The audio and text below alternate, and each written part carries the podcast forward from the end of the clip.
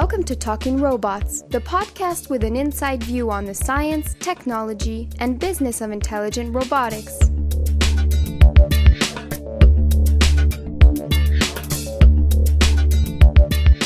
Hi, I'm Markus Waibel from the Laboratory of Intelligent Systems at the EPFL in Lausanne, Switzerland. In this episode, we talk to Raja Chatila, who is a professor at the Laboratoire d'Analyse et d'Architecture de Systèmes, or LAAS, in Toulouse, France. He's very well known for robot control and navigation, and has designed robots that walk, drive, and fly in outdoor environments, on factory floors, inside the home, and on extraterrestrial planets. His research interests include robot understanding of space, objects, and situations, robot decision making, and robot learning and interaction. He's currently working on projects that involve assistant and companion robots and planetary rovers. Hi, Raja. Welcome to Talking Robots. Hello. You're an expert in robot navigation. Um, why is robot navigation difficult? Well, uh, imagine that you are uh, an explorer who arrives on a new continent or a new planet that you don't know anything about, that you have to discover. Uh, you have to perceive it, to see new things that you've never perceived, new kinds of trees, uh, and uh, you have to find your way in this place. Uh, this is navigation. This is uh, the problem that you are facing is uh, not to get lost, to uh, understand what are your surroundings, where you can go, where you cannot go. So uh, actually, a robot faces exactly the same problem, and navigation can be decomposed into four main issues. One is the ma- the mapping of the environment. The second is localization of the robot which is moving. Uh, the third is motion planning, where to go, and finally the execution of this motion, motion control, obstacle avoidance. So all these have difficulties because of the complexity of the environment, different kinds of features. Sometimes the environment is dynamic. Uh, also, in terms of uh, the robots that we use today, the poorness of sensory data to grasp this complexity is enormous. Uh, we use sonars, lasers, and uh, poor vision, which means that basically the data are a set of points uh, that have to be processed. And uh, finally, there are a lot of uncertainties in this in this data. So all this together uh, makes the problem quite difficult, actually. Mm-hmm, I see. So uh, you mentioned that imperfect information is is is a problem. How do you deal with this today?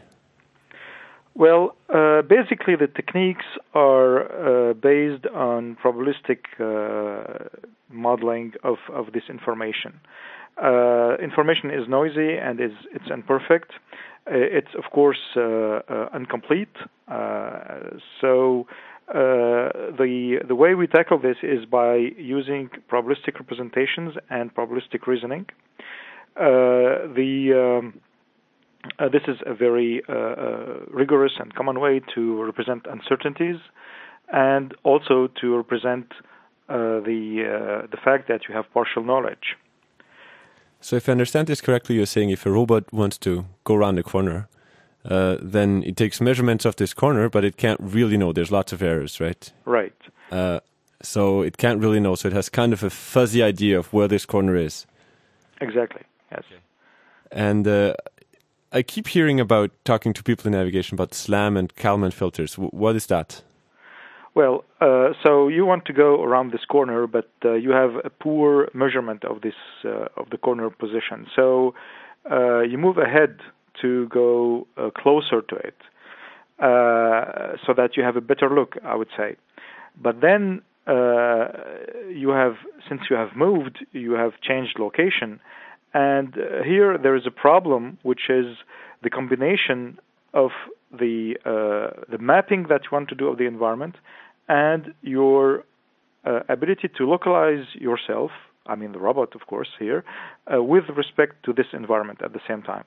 So there are two connected problems. Localization and mapping are actually strongly connected. In order to map the environment, you need some reference, and uh, this reference is, for example, the, the position of the robot, but this position uh, is not known by itself. It's computed from the observation of the environment. So mapping and localization are connected. And this is SLAM. SLAM means simultaneous localization and mapping. Both problems have to be addressed together uh, concurrently at the same time. Um, this when when when uh, people doing research in, in robotics discovered this uh, uh, because it wasn't possible to map the environment without taking into account the uncertainties of motion. Uh, the, a new era uh, has uh, was was opened and and many techniques were proposed. But basically, it relates to modeling the uncertainties using, as I said, probabilistic representation, and the tools that are used then uh, are uh, coming from uh, filtering theory, like Kalman filter. So Kalman filter is is basically, I would say, a uh, a technique for updating a system state, and here the system state is the environment map and the robot position at the same time together, uh, given new observations. If each time new observations are made, uh, this map and the robot position can be updated at the same time using a Bayesian reasoning technique.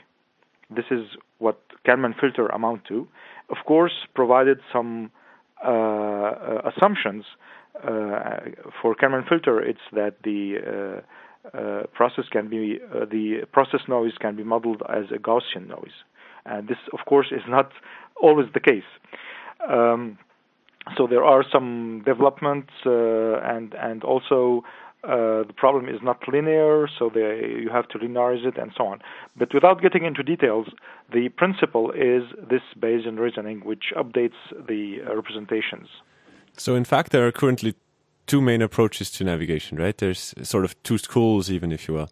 Uh, one attempt that, that really, as you just described, uses SLAM and Kalman filters to reconstruct a map of the environment, and the other is really more a reactive or some people say bio-inspired approach. What are the main difference differences between the two, and what is it really true that this is bio-inspired and animals navigate the second way and humans the first, or robots the first?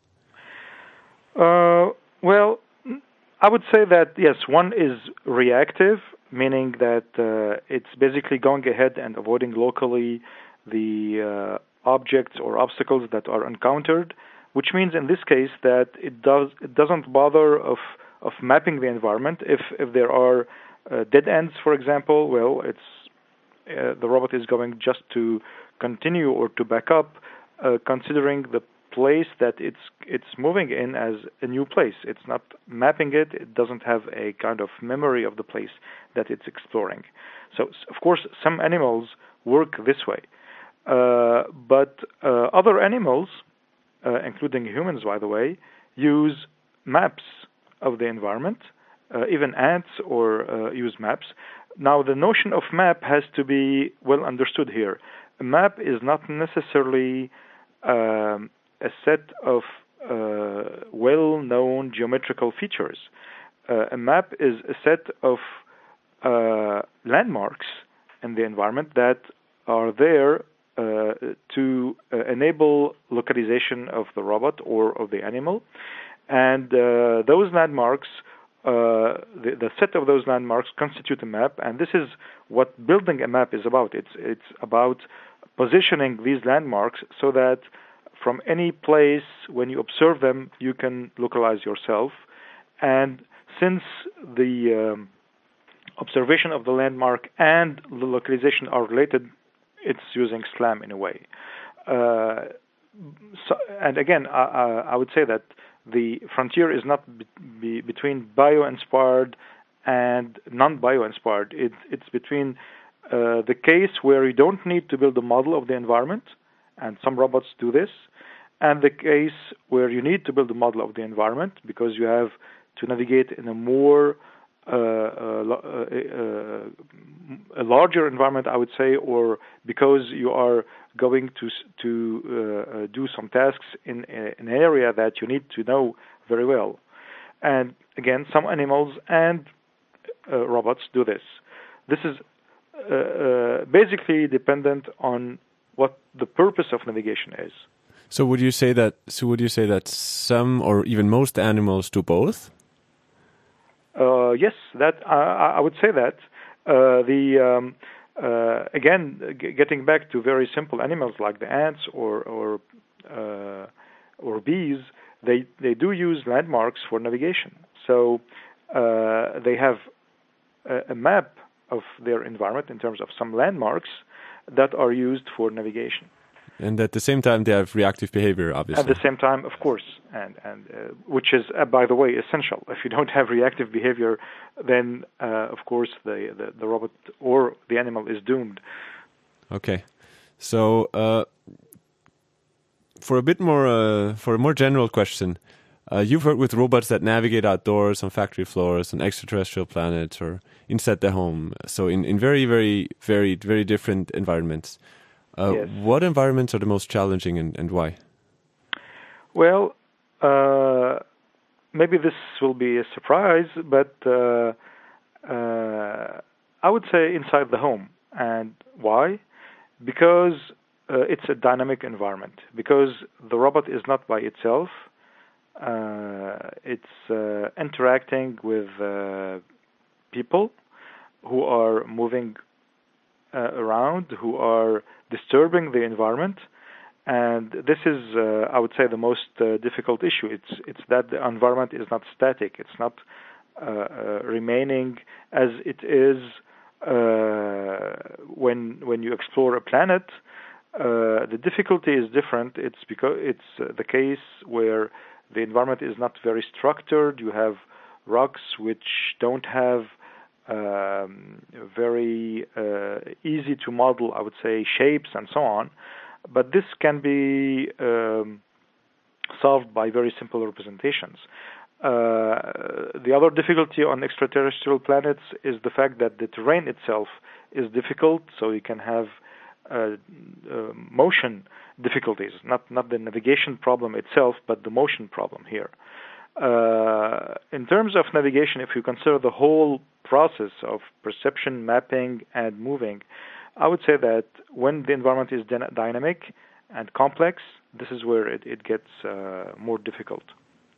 So the carpet in my living room is, is more difficult to navigate than Mars, in a uh, way. It's not the carpet; it's uh, it's because you are there. yeah, because I I cluttered the environment. Yes. Okay. Uh, uh, of course, uh, again, in outdoors environments or on on a planet, you have very you have objects very difficult to model. But for navigation, you don't have really to model precisely a tree or a rock. You can have just a global representation, uh, and those don't move. Uh, so, in terms of the the environment mapping problem itself, it gets easier.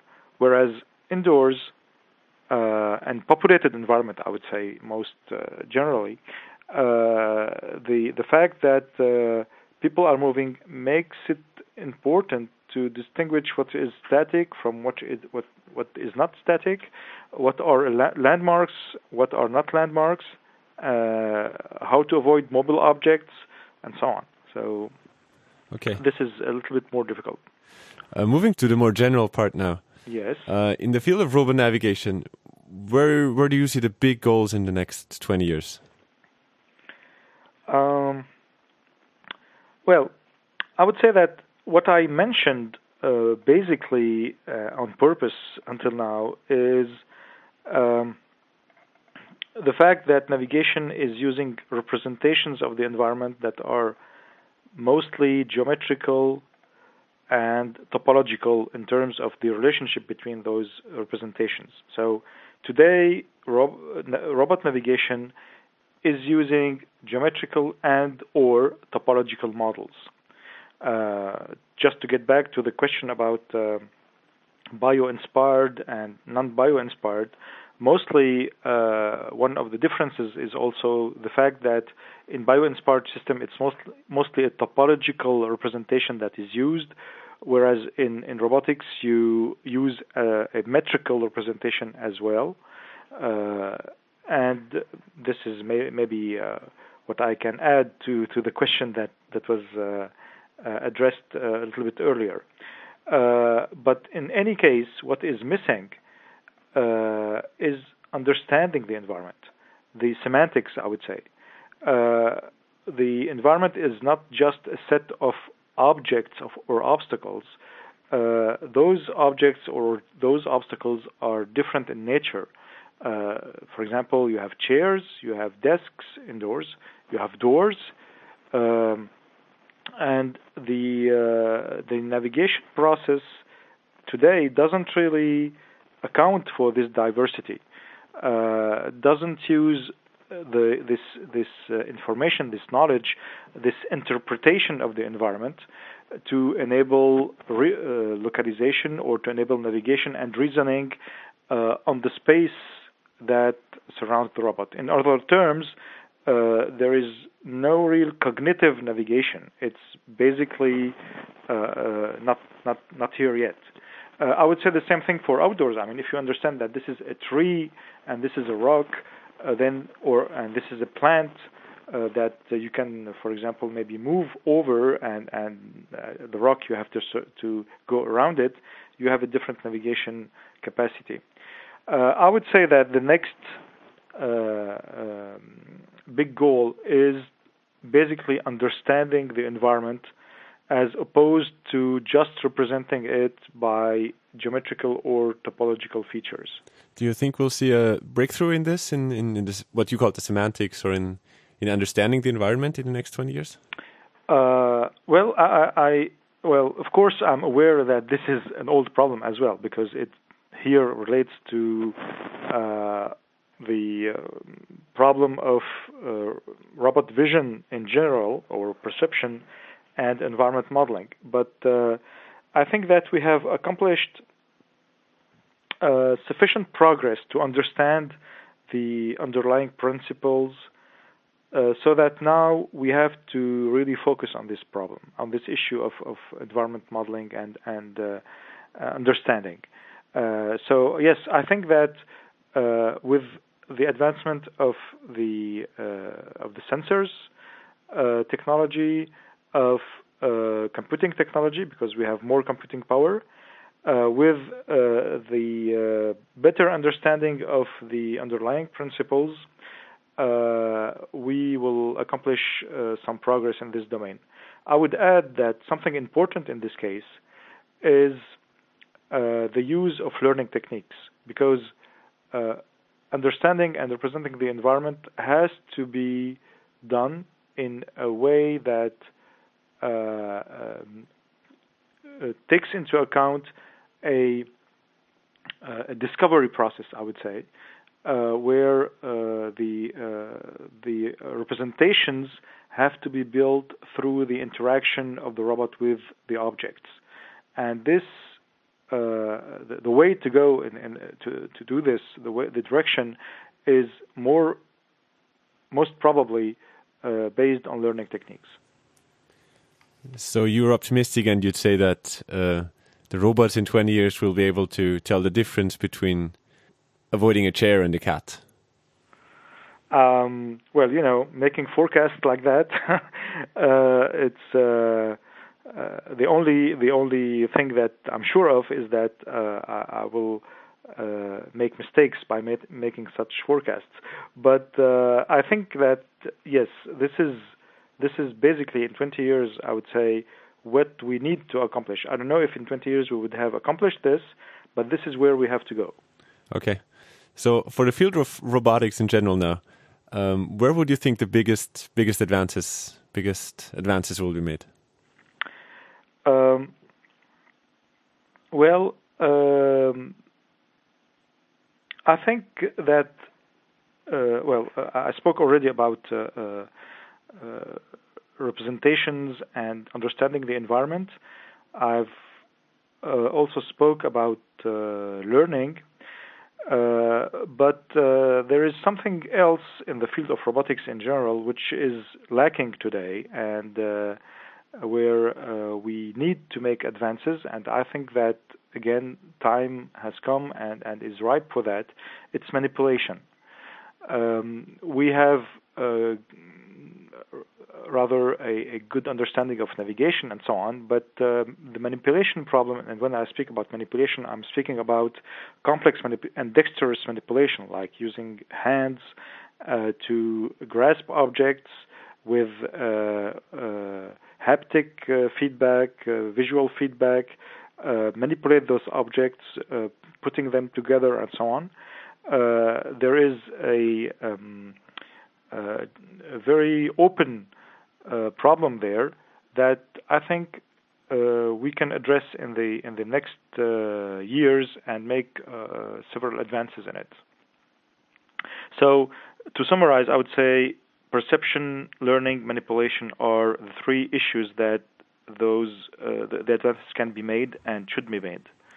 So you'd say that robots will stop being being passive and just move around, and instead become active and uh, mm-hmm. open doors and carry things and interact. Exactly. Yes. Okay. And would you have a prediction uh, for which aspect of robotics will have had the biggest impacts on our lives in 20 years? Uh, well, another issue I didn't mention actually is is the the problem of human robot interaction. Uh, basically, what we are we were trying to accomplish um, until now uh, was robot autonomy. We we were thinking about uh, robots acting by themselves in uh, environments that they were the only uh, uh, beings, if I may say, populating. Uh, and uh, today, the um, more um, open or, or challenging issues is to understand how ro- such robots, how robots and humans can interact, which means how robots can perceive and understand humans, how they can accomplish tasks together and interact together, uh, and take into account this complexity of, uh, uh, of, of this kind of interaction of human behavior on the on the one hand, on expressing their intentions to humans. So there is a, uh, I would say, a, a, a, very wide domain here uh, uh, on human-robot interaction, learning also from humans. Uh, that is uh, very challenging, very difficult, and that, if addressed, and it is addressed, will of course impact our lives uh, strongly because we will be actually able to uh, use robots to interact with them, and robots will be able to uh, actually assist us in our daily lives. Okay, thank you very much, Raja, for uh, this interview and for joining us here on Talking Robots. Thank you very much. This concludes this episode of Talking Robots with Raja Chatila from the LAAS in Toulouse, France. For further information on this, as well as past and upcoming podcasts, visit our website. I'm Markus Waibel. Thanks for listening.